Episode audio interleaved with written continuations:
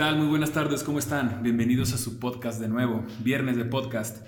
Nos encontramos de nuevo con nuestro colaborador Ricardo Saldaña Martínez y quería felicitarlo porque eh, el último podcast que tuvimos, eh, tuvimos una discusión ahí un poco banal acerca de sus redes sociales y parece ser que surtió efecto, Ricardo. Hola, ¿qué tal? Muy buenas tardes a todos. Un gusto saludarte, Charlie, de nuevo este viernes. Tienes toda la razón, ya por ahí mis redes sociales se relajaron un poco y he recibido ahí algunos comentarios de amigos y conocidos acerca del podcast, les ha gustado mucho, entonces les traemos este segundo programa con todo el gusto. Principalmente hubo algunas dudas como, Carlos, Ricardo, ¿por qué hablan del amor y el dinero? Es una mezcla prácticamente ofensiva, como si se tratara del Chivas y el América. Abordamos este tema porque es una, el amor es un concepto que básicamente tiene un valor superior al dinero, lo cual estoy totalmente de acuerdo. Hay unas frases muy características de la época moderna como el amor está en el aire, lo único que importa es el amor, Decían los Beatles, um, I don't care too much about money, money can't buy me love. En español significa no me importa mucho el dinero porque el dinero no me puede comprar el amor. Decía otra canción del mismo grupo, del cuarteto de Liverpool. Um, todo lo que necesitas es amor. Es una muy buena canción. Y básicamente comenzamos con ese tema porque la gente en general creemos que el dinero no es tan importante siempre y cuando haya amor. Y queríamos exponer y tal vez desmitificar un poco que es cierto que el amor es muy importante, pero lo es de la misma manera la educación financiera que tengas para que el amor persista. No puedes comer amor, no respiras amor. Si bien cuando estás enamorado o infatuado, que sería el término correcto, ah, pueden suceder cosas muy bellas en tu vida, sin embargo, cuando llega la realidad, es importante que sepas cómo administrar tus ingresos, que sepas cómo puede haber un gran beneficio al momento de tú educarte y educar a tu pareja financieramente. Y bueno, uno de los temas más importantes dentro del mundo entero es que el amor es la gran cosa. Sí, sí lo es, no decimos que no, pero puede desmoronarse si no estás bien educado, educado financieramente. De eso se trataba el primer programa. Y bueno, en esta ocasión eh, nos toca un tema bien interesante. Ricardo, ¿has escuchado de José el Soñador? No, ahorita antes de comenzar a grabar me lo comentabas. Por ahí decías que era una historia muy famosa, pero no, nunca he escuchado la historia de José el Soñador. Entonces, adelante, me gustaría, me gustaría escucharla y estoy seguro que también a los que nos escuchan les gustaría saber quién era José el Soñador. Muchas gracias, van a disfrutar esta historia por ahí cuando yo estaba cursando el, catecismo me llamó mucho la atención. Porque yo leí el Antiguo Testamento, que es un libro fantástico, bueno, es una serie de libros.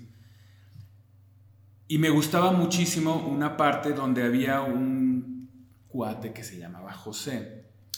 Básicamente el pueblo israelita comienza desde Abraham, luego pasa por Jacob y luego llega con José. No es el catecismo y la historia es la siguiente. Este cuate llamado José era el hijo de Israel, o sea, hace Jacob, Dios le cambia el nombre de Israel, y era el número 11.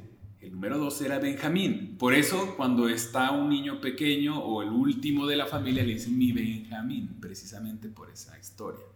José, al ser el número 11, tenía, bueno, además de que gozaba de las simpatías de su mamá, porque era el favorito de su madre, eh, tenía un don especial, que era la premonición a través de los sueños, es decir, podía ver el futuro a través de sus sueños. Y llegó un punto en que él soñó que él iba a ser el líder de sus hermanos. Esto obviamente no calzó bien a los hermanos. Imagínate que ahora tu hermano te dice, oye, yo voy a ser, tú vas a ser pues mi cliente toda la vida, en el FIFA, o en el Warzone. Y no calza bien. Ahora imagínate, yo voy a ser tu rey. Prácticamente esas fueron las palabras. Y este señor, pues bueno, que en ese momento era un joven, gozó de la envidia, entre comillas, y con ironía, de sus hermanos, a tal punto que quisieron matarlo. Su papá un día de estos le regala una túnica, tú sabes que en, Medio Oriente pues hace mucho calor, por, portan túnicas, es como un vestido, por así decirlo, muy típico de por allá, y les hace una, le hace una túnica especial a José de muchos colores, preciosa, y los hermanos se le envidian, a tal punto que cuando se va su padre, es decir, Jacob, eh, los hermanos lo agarran y lo quieren matar, todo por una túnica, ten cuidado con lo que viste Ricardo. y entonces pasa y resulta que entran en razón, uno de los hermanos dice, saben que no vamos a matarlo, vamos a matar un cabrito, vamos a mancharle la sangre del cabrito con la túnica y le vamos a decir a mi papá, oye, pasó que, que encontramos la túnica de tu hijo preferido, pero está llena de sangre, tú interpreta. ¿Y qué fue lo que pasó? Dicho y hecho, pero no desterraron a José, sino lo vendieron como esclavo. Qué hermanos, ¿verdad? Cualquier parecido con la realidad, damas y caballeros, mera coincidencia. Llega a Egipto, lo venden como esclavo por un señor que se llamaba Potifar. José lleva sus bienes, trabaja excelentemente bien. José se vuelve joven, se vuelve fornido. La esposa de Potifar quiere algodón con azúcar. José se niega. La esposa miente y acusa a José. Total, va a la cárcel. En la cárcel se topa dos esclavos también, o bueno, dos prisioneros, y les predice su sueño. Recordemos que tenía el don de la premonición. Y les dice, mira, tú vas a salir libre y tú a ti te van a cortar la Hacia rajatabla pasa, le cortan la cabeza al que le tenían que cortar la cabeza, dejan en libertad al que se supone que sí debía quedar libre, pero José le dice, oye, recuérdate o acuérdate, mejor dicho, de mí cuando estés ahí fuera, por favor, pues hazme el paro, ¿no? Básicamente, y llega un punto donde el faraón empieza a soñar. Tal vez echó unas copas de más, tal vez comió demasiado azúcar o tal vez demasiado pan, no sé, pero empezó a soñar. Sus sueños constituían en que en un, en un espacio muy amplio había, un sembradío de trigo, había siete espigas de trigo así fornidas, gorditas, preciosas y brillantes, como en caja de cereal y había siete espigas de trigo que estaban flacas a punto de secarse. Estas espigas flacas y churidas empiezan a comer a las gordas y bonitas. Tiene otro sueño donde eh, en un espacio abierto también hay siete vacas bonitas, gorditas, como los pingüinos de Madagascar. Y hay otras siete vacas que están flacas en los huesos, desnutridas. Y las vacas flacas se empiezan a comer las vacas gordas. El sueño lo perturba a tal punto que quiere pagarle una lana a quien le pueda identificar de qué se trata el sueño. Llegan mil y un intérpretes y nadie sabe qué rollo. Sin embargo, la persona a la que José le dijo, tú vas a ser libre y acuérdate de mí, finalmente después de un buen rato se acordó y dice, oye, yo en la prisión conocí un cuate que me descifró mis sueños.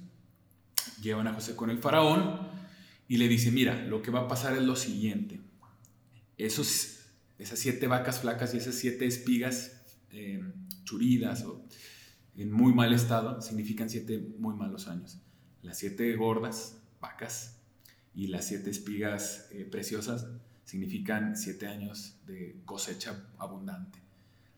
¿Qué significa que se coman los fregados a los buenos? Que los años que vienen vas a tener siete años muy buenos de cosecha y de ganado. Y posteriormente esos años van a venir siete años muy fregados. ¿Qué quiere decir esto? Señor Faraón, damas y caballeros, ahorren. Dicho y hecho, se da el ahorro, que este es el punto principal de la historia. Y cuando llegan los tiempos eh, de desaveniencia, tienen suficientes recursos para poder proseguir como nación. Si esta historia les parece o les resuena y hayan escuchado, es que es tiempo de vacas gordas, bueno, hace referencia a esta historia. Y el ahorro, Ricardo, es básicamente eso saber guardar recursos para cuando haya momentos de tribulación. Según la RAE, el ahorro corresponde a la capacidad que tenemos de guardar nuestros propios recursos y nuestra parte de ingresos ordinarios. Como ejemplo dice, vamos a ahorrar para la vejez. Otra descripción dice que hay que guardar dinero como previsión para necesidades futuras. Probablemente eso pasó en Egipto en aquellos tiempos. Ahorrar también es evitar un gasto o consumo mayor. Ahorras agua, luz, papel, energía. También es evitar o excusar algún trabajo, riesgo, dificultad u otra cosa. O una discusión. Oye, ganó mi equipo favorito y aquel era el, el del equipo que no ganó. Mm, no voy a traerme mi playera favorita de mi equipo porque probablemente voy a entrar en discusión, mejor me ahorro ese malestar etcétera, etcétera. Ejemplos hay a cabalidad y muchísimos. Entre ganaderos, conceder a los mayorales y pastores cierto número de cabezas de ganado, horras o libres de todo pago y gasto y con todo el aprovechamiento para ellos. Curiosamente, dentro de la definición de la RAE, volvemos a toparnos con el ganado. Dice número 6, dar libertad al esclavo o prisionero. Curiosamente, también entra dentro de las definiciones de nuestra historia. Y por último, una que no conocía, quitarse del cuerpo una prenda de desvestir. Hay gente que ahorra en ese término y ahora que hace calor, créeme que va a haber más. Pero bueno, lo que queremos llegar es que dentro de nuestra clásica definición de refranes como sabiduría cristalizada, tenemos una frase popular que dice que ahorrar no solo es guardar, sino saber gastar. No basta con que tú agarres poquito de lo que te sobró y lo guardes, porque para eso hay otra parábola, que se llama parábola de los talentos, lo tomaremos en otra ocasión, sino saber gastar. Y hablando de gastos, yo estoy muy seguro que tú, que eres contador, conoces perfectamente este término, los gastos fijos.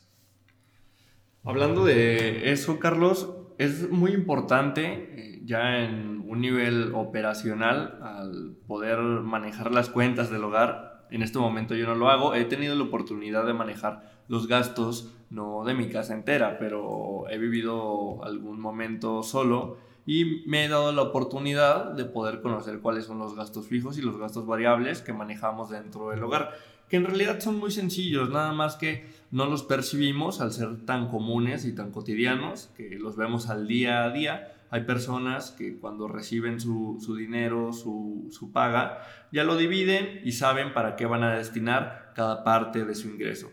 Y hay otras personas que no. Al momento de recibir su dinero, con la buena de Dios, esperan que la semana les vaya a, salir ahí y que les vaya a rendir su dinero. Hay una frase por ahí que dice que el dinero me alcance para el mes y que el mes no me alcance con el dinero. Entonces, eh, Es, muy interesante cuáles son los gastos fijos del hogar. Vamos a ver algunos. Hay que también poner en primer nivel que pues, para vivir nosotros en México utilizamos una guía básica. Y digo guía porque de ahí es donde nosotros vemos cuáles son los insumos necesarios que necesitamos aprovechar para poder vivir. Algunos de ellos, pues ayúdame Carlos, por favor, tú que ya manejas el, tema de la casa. Básicamente al día a día tenemos esta definición, esta lista, como tú bien mencionas, que se llama la canasta básica. Lo hemos escuchado a través de programas de radio, de pláticas en política y de gasto público. Básicamente la canasta básica engloba ciertos productos que son básicos para el sustento de la familia mexicana.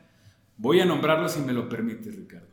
Maíz, frijol, arroz, azúcar, harina de maíz enriquecida, aceite vegetal comestible, atún, sardina, leche fluida en polvo y derivado de la leche, chiles envasados, café soluble con y sin azúcar, sal de mesa, avena, pasta para sopas, harina de trigo, chocolate, galletas marías de animalitos y saladas, sí, de animalitos, lentejas, que por cierto, haciendo un paréntesis, jamás supe qué forma de animal tenían, pero juran y perjuran que te eran de animales Jabón de tocador, jabón de lavandería, lentejas, papel higiénico, detergente en polvo, crema dental, carne de res, carne de puerco, carne de pollo, tostadas, pan de caja y dulce, huevo fresco, pescado seco, agua purificada, etcétera, etcétera, etcétera. En total tenemos una lista de 40 productos que son básicos para poder sobrellevar el sustento de la familia mexicana. Por ahí hubo un gran político, y digo gran porque tenía un gran puesto, que en alguna ocasión le preguntaron por esto y comentó que no formaba parte de la, del señorío de su casa. Pero no es tanto conocer la canasta básica para que tú sepas cuáles son los productos pues de la mayoría de la gente, sino que sepas el costo que repercute a la familia mexicana vivir como debe de ser en mínimo. Correcto, totalmente de acuerdo. Hay que saber cuánto destinamos. Ahorita lo, lo manejamos en una idea grande porque tenemos alrededor de 40 productos que están en nuestra canasta básica. Aquí lo que también debemos de considerar importante, tenemos gastos fijos y gastos variables. Los gastos fijos que tenemos también dentro del hogar y que podemos observar, los tenemos eh, como luz, agua e internet. Ahorita les vamos a dar algunos tips de cómo los podemos disminuir y los otros gastos que ahorita mencionó Carlos, que entran en la canasta básica, también vamos a ver cómo podemos disminuir. Ojo, los gastos de la canasta básica siempre van a estar como mexicanos. Nosotros tenemos esta guía que nos sirve para ver cuáles tenemos al alcance o con qué necesidades o qué productos, más bien dicho, con qué productos vamos a cubrir nuestras necesidades los mexicanos. Ahorita vamos a dar un pequeño tip. Vamos a dar algunos datos duros, Adelante. datos concretos que sacamos de la Conducef. Ahorita nos pusimos a, platicar antes de comenzar a, a grabar con este podcast y es muy importante y nos llama mucho la atención, se lo comentaba Carlos, el 97% de la población adulta en México ya puede acceder al sistema financiero. ¿Esto quiere decir? Que tenemos al alcance de nuestra mano las tarjetas de crédito, vivimos cerca de algún cajero, vivimos cerca de alguna institución financiera, vivimos también cerca de algún lugar donde podemos hacer una transacción como un, como un OXO, una transacción en efectivo. Eh, pero aquí lo que verdaderamente llama la atención que solo el 56% aprovecha los productos financieros. Esto de una muestra de 7.6 millones de personas. La mitad de adultos solamente están aprovechando el sistema financiero que tenemos en México. ¿Qué opinas de esto, Carlos? Pudiera entenderlo en el sentido de que somos muy buenos administrando nuestros ingresos y nuestras inversiones, pero siendo reales, considero que todavía no hay una cultura financiera y todavía no se mira muy bien a, acudir a las instituciones financieras. Se les antagoniza, Ricardo. Eh, se les ve como si fuera un mal necesario en muchos casos, cuando todo lo contrario, la falta de educación es el verdadero mal, porque esas instituciones están para apoyarte, claro. Hay de instituciones a instituciones y como los sabores y colores, cada quien. Sin embargo, hay instituciones que sí tienen a bien prestarte el dinero rápido, pero sí tienen unas cláusulas difíciles. Ahí, quien incurre a un fallo, pues es básicamente la persona que es acreedora de, eso, de esos préstamos. Sin embargo, la mayoría de las veces de esos sucesos desafortunados es porque no hay el conocimiento justo y exacto. Yo quisiera decir, perdón, adelante. Te iba a comentar, sí existe un desconocimiento, pero eso va de la mano con un miedo. Ahorita nos da mucho miedo el poder iniciar nuestra vida económica y te lo digo como joven, el principal miedo que tengo a esta edad, las tarjetas de crédito. Yo tengo muy malas referencias de ella, si le pregunto a cualquier persona, no, no conozco a alguna persona que haya traído al corriente su tarjeta de crédito eh, me dicen que es una trampa, que siempre se me va a olvidar el día de pago, que no me confíe, que no la saque. Entonces, sí existe también un, miedo que me genera el desconocimiento a poder informarme sobre cómo funcionan algunos productos financieros. Entonces, pues sí, hay, hay que hablar de esto, también lo vamos a tocar un poco más adelante. Y por supuesto, el dominio de esos productos financieros te puede ayudar al ahorro, es decir, la disminución de tus gastos fijos. En políticas públicas o en administración pública se le llama gasto corriente, a lo cual podemos utilizarlo también para las finanzas personales. Como adulto, te puedo decir que, y como padre de familia, que los hogares por lo general tienen rubros muy establecidos, lo que es la comida, lo que es la renta y los servicios, a lo cual es a donde me voy a centrar. Por ejemplo, uno de los puntos más importantes son los energéticos. Cuando estamos en casa, eh, tenemos muchos servicios, dígase gas, agua, luz, eh, celular, internet, etcétera, etcétera. Podemos tener incluso cable o, televisión por satélite si todavía hay alguien que lo utiliza. Considero que también hay otros servicios muy novedosos como los streaming, los canales de paga, eh, donde tú puedes observar películas vía internet. Pero tenemos que visualizar que para reducir el gasto corriente o los gastos fijos, tenemos que estratificar para poder hacerlo. Mira, cuando lanzamos el primer podcast tuvimos varios comentarios. Nos dijeron, oye, es que a mí me interesa poder mejorar mi vida. ¿Cómo le hago? No me alcanza. ¿Qué tengo que hacer? Voy a hacer un negocio y principalmente la respuesta no está en incrementar tus gastos ahorita. Perdón, incrementar tus ingresos. Porque dice el dicho que entre más ganas, más gastas. Sino que sepas cómo detectar y cómo estratificar tu gasto corriente. Te voy a dar un ejemplo. Eh, saliendo a carretera, te puedes percatar que dentro de la mancha rural ah, hay muchísimas casas que no están hechas de material moderno, por así decirlo, sino están hechas con pedazos de madera o con adobe que no es ni siquiera el adobe tecnificado. Y la crítica no es hacia su infraestructura, sino la observación es que curiosamente dentro de esas casas se puede observar bien un platillo de televisión satelital. Curiosamente, tenemos servicios de primer mundo, pero no tenemos infraestructura de primer mundo. Y para mí me llama muchísimo la atención, porque hay gente que me dice, es que yo ya no puedo, ya no me doy abasto, no me alcanza. Pero jamás te has puesto a pensar que si te eliminas tu, tal, tu televisión satelital y te entretienes tal vez con un libro, que es una gran alternativa, con un instrumento musical o con deporte, probablemente ese dinero te pueda ayudar a reducir tu gasto corriente. Completamente de acuerdo contigo, Carlos. Es muy impresionante cómo ver que algunas personas que no cuentan con los recursos necesarios para cubrir sus necesidades básicas, sí tienen dinero para cubrir necesidades de segunda mano. Eh, tú dabas el ejemplo de el, cable, perdón, la televisión por satélite. Eh, eso en realidad no es necesario para vivir. También nos topamos a veces que algunas personas tienen el, el teléfono último modelo, pero en su casa hay algunas carencias, perdón, o también que tienen las últimas computadoras, el mejor vehículo, pero los gastos principales del hogar no han sido cubiertos. Lo platicábamos también la semana pasada, como a algunas personas les gusta dar pagos pequeñitos de por vida por comprar un televisor de 80 pulgadas y también por otro lado, cómo las personas les da miedo dar pagos pequeñitos para un tema de inversión o para ahorro. Eso es completamente eh, absurdo. Es un absurdo. De hecho, tenemos una muy buena frase en tres pilares, que dice que el miedo a la deuda que enriquece es más grande que el miedo a la deuda que empobrece. Y para ello vamos a ponerle nombre y vamos a ponerle rostro a este tema, que va conjunto con el ahorro, por supuesto. Este subtema es detectar tu necesidad con tu deseo.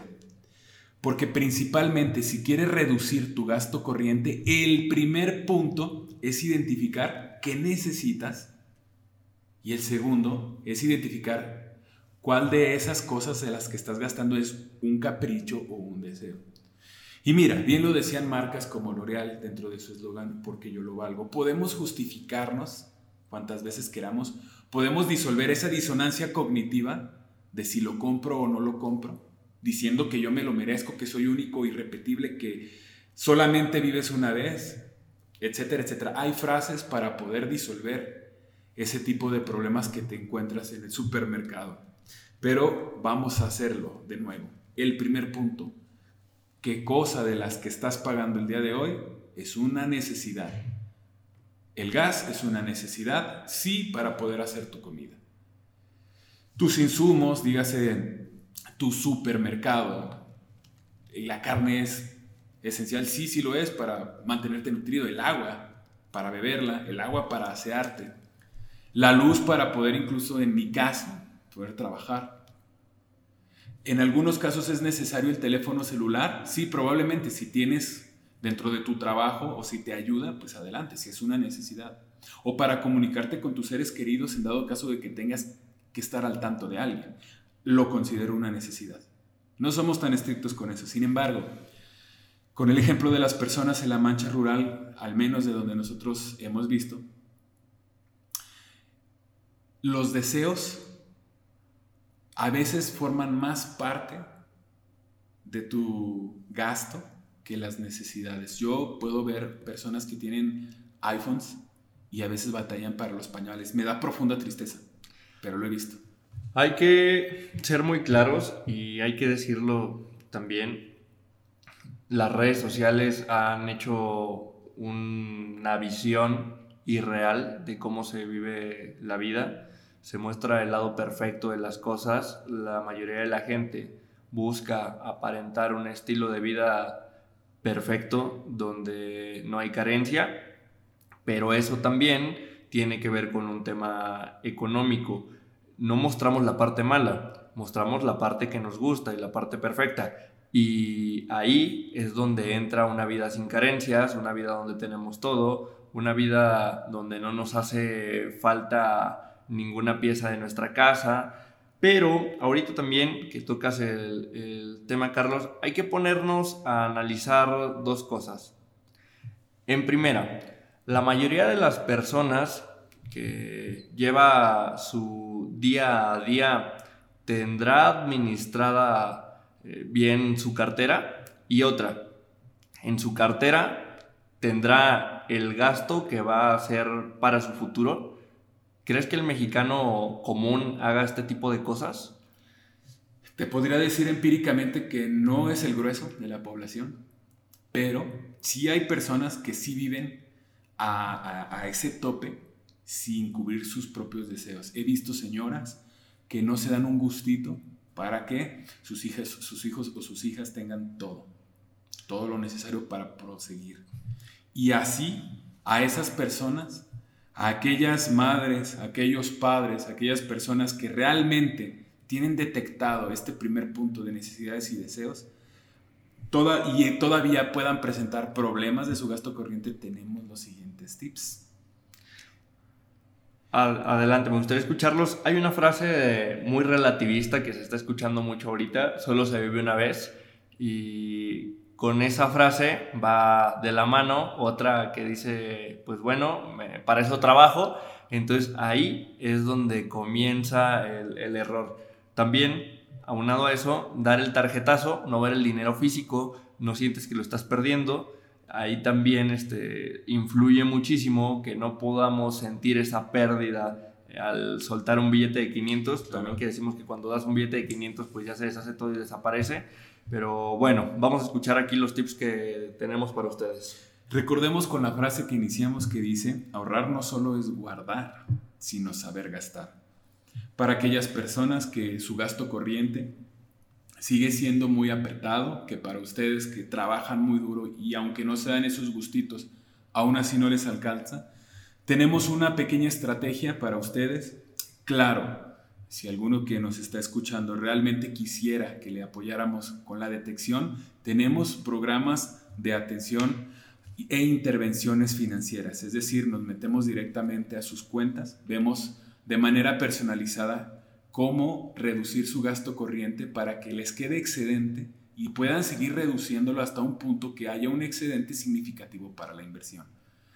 Pero eso los invitamos a que sea de manera personal. Ahora vamos a por la superficie solamente. Mira, uno de los grandes rubros que tenemos que detectar es el gas, el gas LP. El gas últimamente ha estado muy variable. Eh, hay factores eh, mundiales que afectan el precio del gas uno de ellos importantísimo es el conflicto que hay entre Ucrania y Rusia. Y al menos en Durango, eh, la última vez que compré un cilindro de gas estaba 14.52 el litro aproximadamente. Y aquí tengo varios tips. Primero que nada, eh, como usuario de cilindros, no de gas estacionario, sino de cilindros, te puedo decir que es mucho más barato que tú vayas al gas, que tú vayas directamente con tu cilindro ya sea pequeño, ya sea grande. Yo afortunadamente me cabía en mi, en mi carro, lo hice caber. Y en el lugar tú pides una recarga. Ahí tú puedes ver exactamente cuál es el precio, te puedes dar cuenta cuánto le están echando y te facturan si tú necesitas factura. ¿Por qué? Porque si lo mandas pedir, dos cosas, de aquí a que llega, porque no llega todos los días y no llega tan rápido. No sé, al menos en mi punto, eh, mi casa está pegada a una compañía de gas, preferiría ir y además sabes que te resulta más barato y es más rápido. Entonces, como primer tip en el gas, compra el cilindro directamente en medida de tus posibilidades. Yo he visto señores que van en una bicicleta como tipo malabar, porque pues, es un gas de 50, es un tanque de 50 litros, y lo pueden lograr y se ahorran bastante bien, lo cual les aplaudo y les mando un saludo a todas las personas que se lo hayan, hayan aplicado esa estrategia. El hecho de estar comprando el gas directamente y de no tener el boiler siempre prendido, sino tal vez lo pongas en piloto, o tal vez te programas para bañarte junto con toda tu familia y prendes el boiler a ciertas horas, te va a permitir reducir tu gasto corriente. ¿Cómo te estás ahorrando esos gastos? Puedes tomar ese pequeño excedente y después transitar a lo que es el boiler solar. Una cosa maravillosa. Lo he hecho, estoy contentísimo porque realmente gastas muy poco en gas. Yo lo gasto solamente en la estufa. ¿Alguna vez has tenido oportunidad de utilizar un gas, perdón, un boiler solar? Nunca he tenido la oportunidad de poderlo utilizar. En mi casa inclusive tenemos dos tanques de gas, gastamos muchísimo, pero sí lo he cotizado y haciendo cuentas sale, eh, es una inversión mayor, pero solamente es una inversión y hablamos de esto como que solo vamos a dar un vamos a hacer un gasto alto que va a repercutir en los demás meses al hacer una erogación menor, vamos a desembolsar menos. Entonces, al parecer sí vale la pena, pero nunca he tenido la oportunidad de usarlo en mi casa.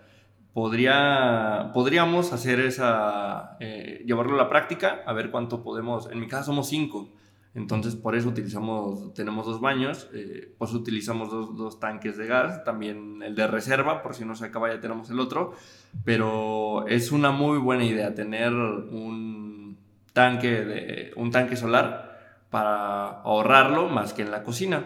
Sí, tienes razón. Y mira, una de las grandes ventajas de ello es que sí, el agua sí sale muy caliente. Aquí, obviamente, cuando no hay sol, pues obviamente no se va a calentar tu agua, pero puedes dejar tu boiler todavía conectado al gas. Ahí obviamente con tu plomero de confianza te puede orientar para que esto pueda suceder y funcionar correctamente. Entonces, hay personas que piensan, bueno, ¿qué tal si hay una tormenta eléctrica durante 12 días? No voy a tener agua caliente. Bueno, simplemente haces el cambio y lo puedes seguir utilizando. Como usuario de Boiler Solar te puedo recomendar eso, que es bastante bueno. Y este, te puedo decir que sí es satisfactorio, porque en realidad sí, sí se siente que estás ahorrando y es una realidad y se refleja en tu libreta.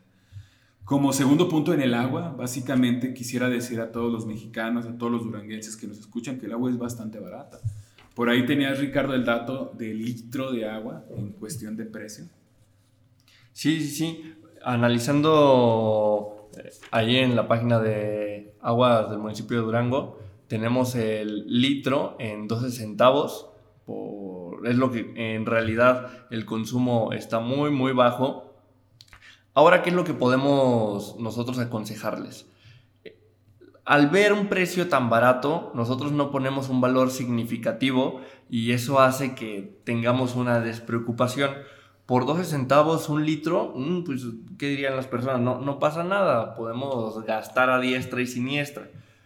Hay que verlo por dos puntos de vista.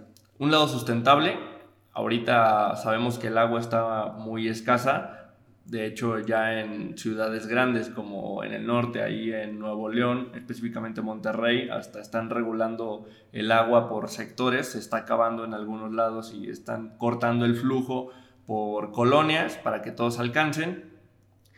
Y por otro lado también, pues es un vital líquido que vamos a usar día con día, hay que ser conscientes de su cuidado. Ahora, ¿cuántas personas de los que nos están escuchando en este momento no tienen una gotera en su casa? ¿Tú tienes goteras en tu casa, Carlos?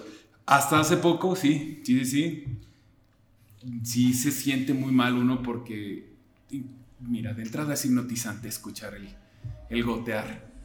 Es muy nefasto estar, porque es una alarma, es un recordatorio de que hay algo que falla. Pero además, sí desperdicié mucha agua. Desafortunadamente tuve que cambiar un gran parte de la tubería para que todo esto sucediera. Y quisiera decirlo que no fue tanto mi culpa, aunque en realidad yo soy el responsable. Sí, sin duda. Todas las goteras que están en nuestra casa provocan un gasto. Esto como cuando el agua se empieza a derramar, no nos damos cuenta que en realidad estamos perdiendo litros y litros y litros y litros de agua que al final del mes se van a ver reflejados en nuestro recibo y eso es algo muy importante porque además de que estamos haciendo un daño a nuestra economía, estamos haciendo un daño al medio ambiente y algo muy importante que, hay que mencionar, el flujo de agua y la humedad provocan daños colaterales en nuestra casa. Una casa que tiene humedad ya es eh, pues para llevar con un plomero que puede pasar a un tema de albañilería para abrir, para abrir la banqueta, para abrir una pared. Mi caso. Y esto nos puede llevar con más gastos. Entonces aprovechemos ahorita que sabemos dónde hay una fuga de gas en nuestro hogar para poderla revisar, hacer un gasto menor y evitarnos así un gasto grande al momento de que ya no podamos controlar un tema de una fuga de agua. Esto se va reflejado en nuestro recibo. Además, eh, Durango pasa por algo que se llama estrés hídrico, si no mal recuerdo ese es el término. Por cierto, un saludo a mi amiga Catalina García Quintero, que es la directora de proyectos de CODUR, que nos ha concientizado con respecto a esto. Y realmente atender este tipo de problemáticas va a ayudar también a una mayor que es la que está pasando por nuestro estado. Con otro rubro tenemos la luz, la luz, la energía, eh, es un tema también muy importante dentro de los gastos fijos o del gasto corriente. Y básicamente esta es una de las más sencillas, te voy a decir por qué. Porque realmente somos muy poco conscientes del el uso de luz que hacemos. Ah, ¿Cuántas veces hemos estado, yo por ejemplo como papá, pagando lo que mi hijo prende a todo momento y a todo rato? Básicamente el principal tip es poder apagar la luz que no necesitas desconecta lo que realmente no estás utilizando. Si tienes por ahí un ventilador ahí conectado, desconéctalo. Mm, no lo vas a utilizar en estos momentos, tal vez entrado mayo probablemente, pero sé muy consciente del gasto que estás haciendo al tener luz desperdiciada en cosas que realmente no te van a servir al momento. Por ejemplo, dejas prendida la luz del baño, dejas prendido, no sé, un abanico, un ventilador, cuando no estás en ese lugar según tú escuchas la televisión, la dejas prendida, hay mucho de dónde ahorrar. Y como segundo punto sería conseguir eh, focos ahorradores, este tipo de focos que te ayudan a disminuir el gasto de la luz. Esto obviamente poco a poco se va a ver reflejado en tu recibo y después te recomiendo eh, que te pases a la supervisión de tu instalación eléctrica. Eh, alguna vez me comentaste, Ricardo, que hubo un caso, no sé si era, no recuerdo si en tu familia, ¿no? de una persona que se colgó a tu instalación. Sí, sí, sí. Inclusive el gasto de la luz subió descabelladamente al ver que casi era el doble de lo que nosotros comúnmente utilizábamos en la casa. Entonces, de ahí es cuando uno se da cuenta, de poco a poco uno puede percibir indirectamente que es normal, aunque no lo es pero ya cuando aumenta, y eso le pasa a muchas personas, de repente eh, la luz le llega y paga lo mismo, 200, 200, 200, 200, y luego de repente 600 pesos y luego sube. De hecho, en, en nuestro trabajo, yo me encargo de realizar ahí los pagos, pusimos un anuncio luminoso afuera, no aumentó mucho, pero después del tercer mes se triplicó el recibo de la luz, entonces hay que también revisar la instalación eléctrica porque es, un, es una señal de alerta. Eh, y más en el centro de la ciudad, donde hay algunos cables por sin ningún lado, hay que revisar toda la instalación para descartar que nuestro recibo esté aumentando por un robo de luz. Ahora, hay otros esquemas para poder controlar esto.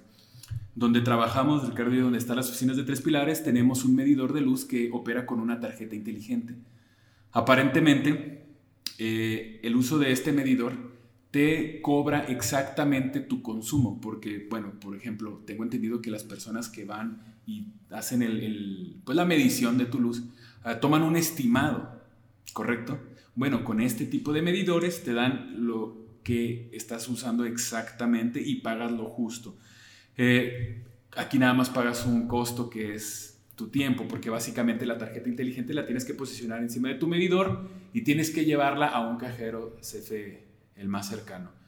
Y bueno, de ahí nos podemos pasar al siguiente tip, que sería, y esto, un tip que nos pasó nuestro compañero Luis Alberto Luna Guzmán, gerente de Paseo de la Sierra, al cual le mandamos muchos saludos. Eh, él maneja cabañas auto ecosustentables. ¿Qué quiere decir esto? Que no necesita instalación eléctrica. Dentro de un proyecto que nos ha mostrado, de algunos que ha desarrollado, he visto yo que tiene lámparas lámparas, como la que está colgando en este momento, eh, que están conectadas a un panel solar. Eh, él vende en un desarrollo campestre y pues prácticamente todo el día hay luz, pero cuando es necesario, es decir, en la noche o en la mañana muy temprano, prender una luz, ese tipo de paneles atados a una lámpara son buenísimos, porque allá donde él tiene el desarrollo en la parte específica, ahí no hay servicios. Y ahí él puede tener luz a esas horas. Curiosamente, puede, podemos transitar a un punto donde ya no sea necesario gastar tanta luz. Y ese sería el último tip con respecto a la luz. Buscar el método de transitar a las energías limpias. Las energías limpias que el país tanto demanda, porque vamos, el mundo se nos está acabando por el uso de energías muy sucias. Con respecto a la luz, bueno, hay mil y un tips estos paneles solares los pueden encontrar en muchas tiendas, por internet también. Pero bueno, nos pasaremos al último rubro, Ricardo, que es los insumos. Precisamente por los insumos nos referimos a ese gasto corriente que entran los alimentos, que entran los ah, productos de higiene. Yo quisiera mencionar aquí que tenemos la principal herramienta para ahorrar, para reducir tu gasto corriente es, número uno, presupuesta y número dos, compara. ¿Dónde puedes comparar? Mira, hay páginas de Facebook donde tú te puedes meter y puedes comparar exactamente los ahorros. De hecho, hay creó una aplicación de donde, perdón, los ahorros, los productos y los precios. Hay una aplicación que te puede permitir en tiempo real realizar todo eso. No sé si se llama Ofertia. La otra vez la descargué por ahí y también te pasan muchas ofertas. Por presupuestar y comparar, realmente te puedes ahorrar mucho, mucho, mucho, mucho, porque te puedes dar cuenta dónde está lo más barato. En el caso, por ejemplo, otro tip. Eh, en lo personal, yo no compro frijoles de, bolsita porque te cuestan 10 pesos. Y bueno, tú sabes que un costal de frijoles aquí en Durango lo consigues por todos lados. Es más, es un común denominador que te regalen frijoles en Durango. Y nada te cuesta separar los frijolitos y quitarle la tierrita. Eso es una forma de reducir tu gasto corriente, porque realmente muchas veces compramos ya los productos que salen de Durango ya fabricados, ya listos para cocinar y nos saltamos ese bello proceso de la cocina, del cual yo disfruto mucho. Pero bueno, por ejemplo, las frutas. Eh, la otra vez, por ejemplo, te topé en el, en el mercado de abastos. Sí, el mercado de abastos, de hecho, salió el secretario de Economía, esto a nivel federal, a decir que las frutas y verduras las podemos encontrar a mucho mejor precio en el mercado de abastos. Tenemos siempre al alcance de nuestras casas un mercado donde podamos comprarlo a un precio más accesible y aparte es, es muy favorable para la economía local. Ayudamos al pequeño, al microempresario a ayudar a crecer su negocio y también es un gasto que disminuye dentro de nuestro bolsillo a comprar, al comprar las frutas y verduras directamente con él. Además de esto, es muy importante lo que nos comenta Charlie, presupuestar. Cuando nosotros recibimos un ingreso, obviamente que ya esperamos por nuestra nómina, por nuestra quincena o lo que nos toque de, en el mes para poder otra vez restablecer las armas de nuestro hogar, para poder pagar todo también nuevamente, es importante hacer esto, el presupuesto. Ahora, de esto que nosotros destinamos para el gasto corriente, para el gasto básico, hay que también incluir el tema del ahorro no solamente lo que nos vaya a sobrar de todos los gastos que vayamos a hacer, esos son para ahorrar. De hecho, hasta a veces decimos, ah, caray, pues ahora sí me rindió porque me sobró. No, al contrario, hay que ver en qué gastamos, incluir en el gasto el tema del ahorro para que no sea solamente cuando nos sobre, sino cada mes a mes poder poner un poco de ese dinero que percibimos para que aumente también eh, a nuestras cuentas de ahorro, ya sea que la tengamos en una institución financiera. También es muy importante decirlo, en México se da muy común entrarle a la tanda, entrar al ahorro abajo del colchón o simplemente pues tenerlo ahí separado de nuestros ingresos. Por ahí vi una foto en una de las redes sociales del doctor Mario García Mesa, donde decía ahorrar. Saludos, al doctor Mario que nos está escuchando. Él ponía la fotografía en forma de meme que decía ahorrar sin invertir es también perder dinero. Porque un dinero que no se, un, ahorro que no se está moviendo, obviamente todos conocemos que el tema de, de la devaluación y la inflación ahorita está aumentando en nuestro país, entonces es igual que perder dinero. Por otro lado, Ricardo, déjame decirte, volviéndonos al monte, la calidad de las frutas en el mercado de abastos es superior a cualquier cadena de supermercados. Comprobado, damas y caballeras. Y por cierto, te encuentras frutas más grandes y más bonitas. Hay gente que le hace el feo porque que huele mal, que está muy descuidado. Bueno, es que es un área de trabajo. Todos los días están moviendo producto. Pero bueno, muy recomendado. En el caso, el otro tip para los productos de limpieza, de higiene personal, me refiero a limpieza del hogar, tenemos por ejemplo jabones, champús, detergentes. Hay una institución muy interesante que se llama Club Mayorista. Básicamente por un precio menor puedes comprar a, volumen detergentes y champús y te puedes hacer una barra de jabón gigantesca si tú quieres, pero te va a ayudar a que te rinda muchísimo más. Por ejemplo, tengo el buen gusto, por así decirlo, de comprar detergentes de acá de 5 o 6 litrotes, porque eventualmente, mira, es que hay que lavar y cuando lavo, pues agarro el jabón líquido y, me funciona bastante bien. Pero también déjame decirte que tengo un, un bolsonón así gigantesco, parece prácticamente, no sé, bolsa del gato Félix de detergente en polvo, porque también es bastante barato y me ayuda muchísimo. Ahora, también en estos clubes mayoristas puedes comprar champús en paquetes de tres que sí te representa un ahorro y tú dices, ¿para qué quiero tres champús ahorita? Bueno, son los tres champús del año. Bueno, en mi caso, si mi señora compra más. En el caso, por ejemplo, de eh, el, detergente, el pinol, el cloralex, etcétera, etcétera, también se pueden comprar a volumen. Y de esa manera eh, te puedes ahorrar bastante. El jabón para los trastes también. Eh, lo compras a volumen y es cierto, pues, tienes un botellón, sí, y te cuesta muy caro, sí, pero a la postre estás disminuyendo tu gasto corriente. ¿Cómo? Utilizando el esquema mayorista, lo cual es bastante recomendable porque incluso, aunque sí, los clubes de, de mayoristas te cobran un ingreso, por así decirlo, una anualidad, eventualmente la recuperas primero con el ahorro que te vas a hacer al comprar el mayoreo y además de repente tienen eh, regreso de dinero electrónico y te estoy asegurando que durante todo el año desquitas tu anualidad. Además, por ciertos puntos, a veces eres acreedor a ciertas ofertas. Yo me compré una, un juego de, sartenes muy bueno. Parezco ya la señora de la casa, sí, pero buenísimo juego de sartenes por 400 pesos. Cosa que un sartén de estos amplios, aproximadamente de 10 ah, pulgadas, te cuesta eso. Entonces, desquité, sí, sí lo desquité, mi anualidad, y estoy súper contento. Además, me ayudó a ahorrar bastante y cocino muchísimo. Entonces, tenemos muchas posibilidades, como estos clubes de mayoristas, para disminuir tu gasto corriente.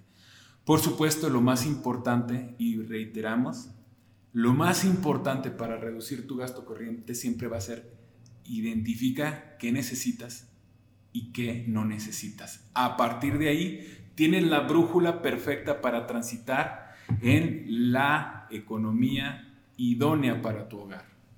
Ricardo, se acerca el tiempo de despedirnos. ¿Qué te ha parecido lo que hemos hablado? ¿Crees Eh. que tengamos algo más que aportar? Eh, hablar de dinero, hablar de gastos, puede ser, lo comentábamos el podcast pasado, un tema tabú en la familia y actualmente en nuestro alrededor. Sí, claro, hay que hacerlo. Siempre la incomodidad va a ser buena para llevar a mejor diálogo. Me comentabas que Tres Pilares está por hacer algunas capacitaciones de Es forma correcto. presencial, también de forma virtual. También por ahí los vamos a estar invitando a estas capacitaciones para que se sumen aquí en la oficina de Tres Pilares para que nos puedan acompañar. Si no, también lo vamos a hacer por vía de streaming, que va a ser Facebook Live. Y de igual manera, si tenemos la oportunidad, se las vamos a compartir por este mismo medio.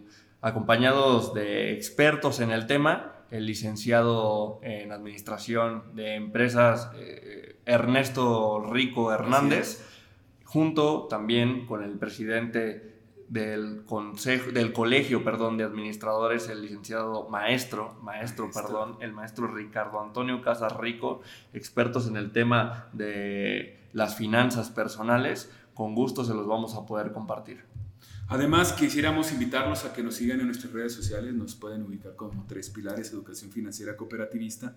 Despedirlos diciendo que cuando te hagas esa pregunta, ¿cómo le hago para mejorar?